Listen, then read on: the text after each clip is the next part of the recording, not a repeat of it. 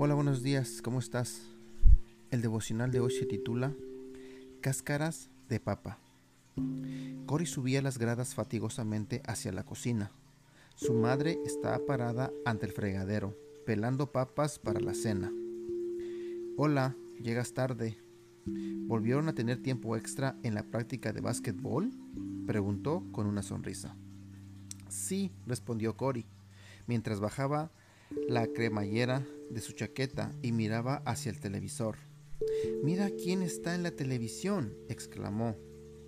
En la pantalla, un reportero de noticias le hacía preguntas a un hombre alto, apoyado descuidadamente en la baranda de un cerco. Es una de esas entrevistas a los actores de películas, respondió mamá.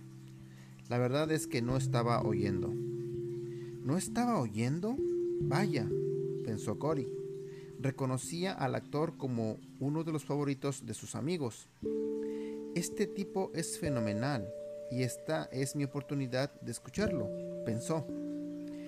A medida que la entrevista se desarrollaba, Cory se dio cuenta de la obvia incomodidad en la conducta de la estrella de cine. Cambiaba su postura de manera incómoda, miraba nerviosamente hacia la cámara y batallaba con las palabras. Finalmente hubo una explosión de lenguaje ofensivo que fue silenciada rápidamente. Eso sí que fue bochornoso, dijo mamá con el ceño fruncido. Y que lo digas, asintió Cory. Se oía horrible.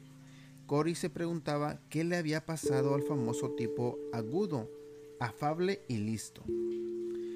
Uy, Aquí hay una papa podrida. Nadie habría adivinado solo con verla. Mamá sostuvo una papa grande que había partido por la mitad. El exterior estaba limpio y blanco, pero todo el centro estaba negro. ¡Guácala! exclamó Cory. ¡Qué asco! Creo que esa papa nos da una imagen exacta de ese actor. Él se veía bastante bien por fuera, pero ni siquiera es capaz de una conversación decente cuando no tiene un guion escrito. Aparentemente tiene poco que valga la pena por dentro. Dios nos advierte de la gente que es así. Como lo dice el antiguo dicho, no puedes juzgar un libro por su cubierta. No, dijo Cory, ni puedes juzgar una papa por su cáscara.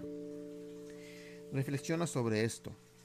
¿Y tú ¿Quedas embelesado con la apariencia de los ídolos de adolescentes? Escucha cuidadosamente para descubrir cómo es la gente por dentro. Si no son agradables para Dios, tampoco deberían ser agradables para nosotros. Memoriza. Lo que uno dice brota de lo que hay en el corazón. Lucas 6:45. Admira a la gente que vale la pena que tengas un excelente día.